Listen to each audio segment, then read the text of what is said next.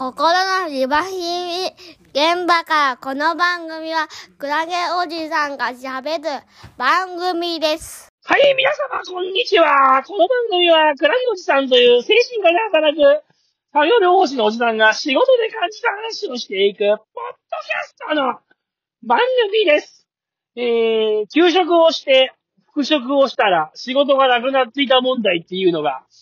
ありますね。あー今日ね、ある患者さんと話してて、そんなことを話してくれる患者さんがいました。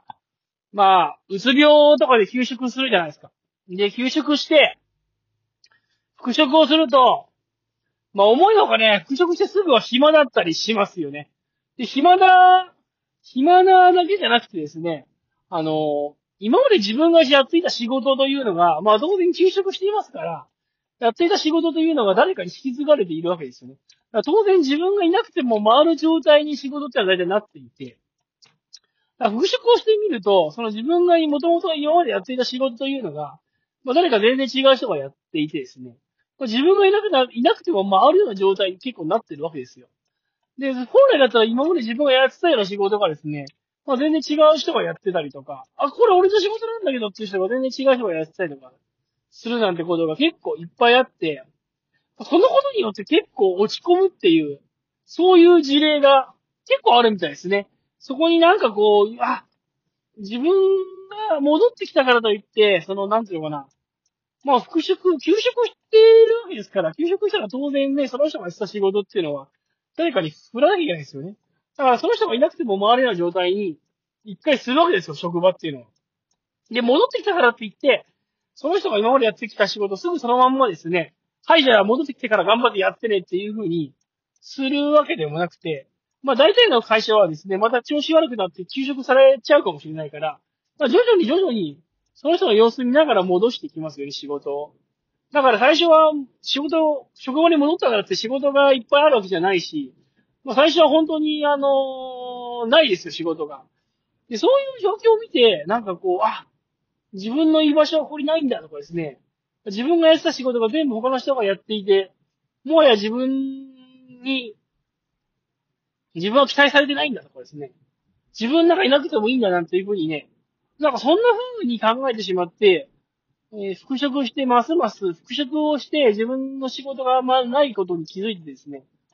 えー、また調子が悪くなるっていう方がね、結構いるんですよね。そういうエピソードってのは結構聞きますね。なんか不思議な話なんですけど、不思議な話っていうか、まあ普通に考えていけばね、その、自分が休職をしたら、当然、休職をしているわけですから、その分の仕事って誰かに振らなきゃいけないし、誰かがやってくれなきゃいけないわけですし。で、復職したからといって、すぐ仕事をあるわけにもいかなくて、また調子崩すこともあるかもしれないからね。その仕事って、まあ、誰か他の人に任せちゃったり、他の人がやっていて、なんつうのかなまあ、その休職をして復職したからっつって、すぐお願いしますって仕事が降ってくるわけじゃないっていうことですよ。で、また調子崩されちゃい、また調子を崩されてもいけないからさ。また調子を崩されてもいけないから、その仕事って誰かがやってたりするじゃないですか。それは当然のことなんだけど、そういうの当然の状況を見て、ああ、自分は求められてないんだなとかね。自分は休職してる間にすっかり自分の居場所がなくなってしまったんだなとかっていうふうに、悪く考えちゃうことっていうのは結構あるみたいなんですよね。なんか、やっぱりその人の根底にですね、根底の、根底のなんか心の奥底に、自分は必要とされていないとか、自分は認められていないとか、自分は人に認められなければならないんだとか、多分そういうなんかこう、考えっていうんですかね、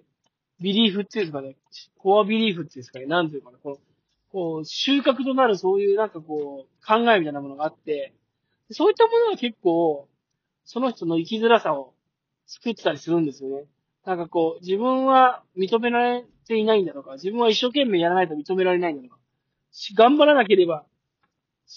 自分は生きていく意味がないんだとか。結構そういう思い込みっていうか、そういう考えがなんなんかが、結構心の奥底にあったりすると、あんまあの、仕事なんかでもやっぱりこう、ついついこう、頑張りすぎちゃったりとか、あの、自分はすごいや、やらないと、やらないと自分は認められないな、みたいな気持ちになっちゃうから、すごい仕事もやっちゃいますし、復職した後もね、先ほど言ったように自分の仕事がなかったり、自分の居場所が、自分の仕事がないってだけで自分の居場所がないと思っちゃったり、まあ、するんだと思うんですよね。よくこう、doing じゃなくて being が大事だっていう話がまああって、まあ、doing と being ってよくね、心理学の世界でよく言うんですよ。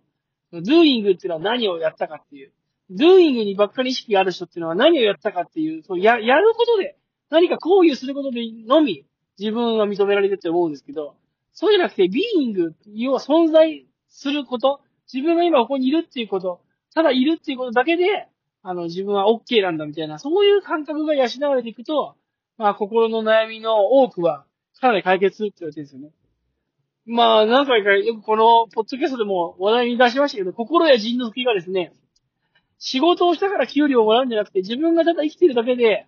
給料がもらえるんだっていう、自分の存在そのものに価値があるんだと。存在給っていうのを自分にあ認めた方がいいんだみたいな話をよくするんですよ。で、だから、そういう意味で、何かをやったから自分が認められるのか、何かをしたから認められるんじゃなくて、自分がいるっていう、ただそれだけでいいんだと。自分がそれに対するだけでそれで OK なんだと。生きているだけで悪儲けなんだと。明石家さんまみたいなもんですよ。生きてるだけで大丈夫なんだっていう、そういうね、心持ちになれると、多分いいんだと思うんですよね。だけど、なかなか自分の存在そのものがいるだけでいいんだなんていうふうに思えないときは、やっぱり何かをやるから自分は認められるんだと。自分は仕事をするから認められるんだとか、自分は何かこう頑張るから認められるんだみたいな、そういう感覚になっちゃうとね、やっぱあの、やりすぎちゃうんじゃないかなと思うんですよね。やりすぎちゃうし、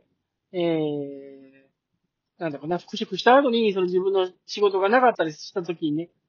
落ち込んじゃうっていうか、ああ、自分はここにいい場所がないな、なんていうふうに思ってしまうのではないのかなっていうふうにね、思いますね。まあ今日はね、そんなことをちょっとね、患者さんの話を聞きながら思ったっていうことですね。まあ、患者さんはいろんなこと本当に思いますね。本当に。患者さんの話を聞くっていうことがね、やっぱ、なんだかんだで勉強になりますし、悩みのパターンっていうのも本当にいろいろあるなと思うわけですよ。うーん、もうちょっとあくびが出ちゃいました。そのこと喋ってたらね。すいません。ごめんなさい。もうちょっと本当はね、眠い、眠いながらね、眠いながら眠気魂にですね、眠気魂に、ちょっと喋ってますんで、このポッドキャストで、ついついあくびが出てしまいましたはい、というわけで、この番組は今日ここで終わりにしたいと思います。えー、基本的にこの番組平日の朝5時ぐらいに配信していくポッドキャストの番組となっております。えー、番組の感想をですね、言いたいってことはですね、ぜひ、概要欄にリンク貼ってありますんで、そちらのお便りフォームの方からよろしくお願いいたします。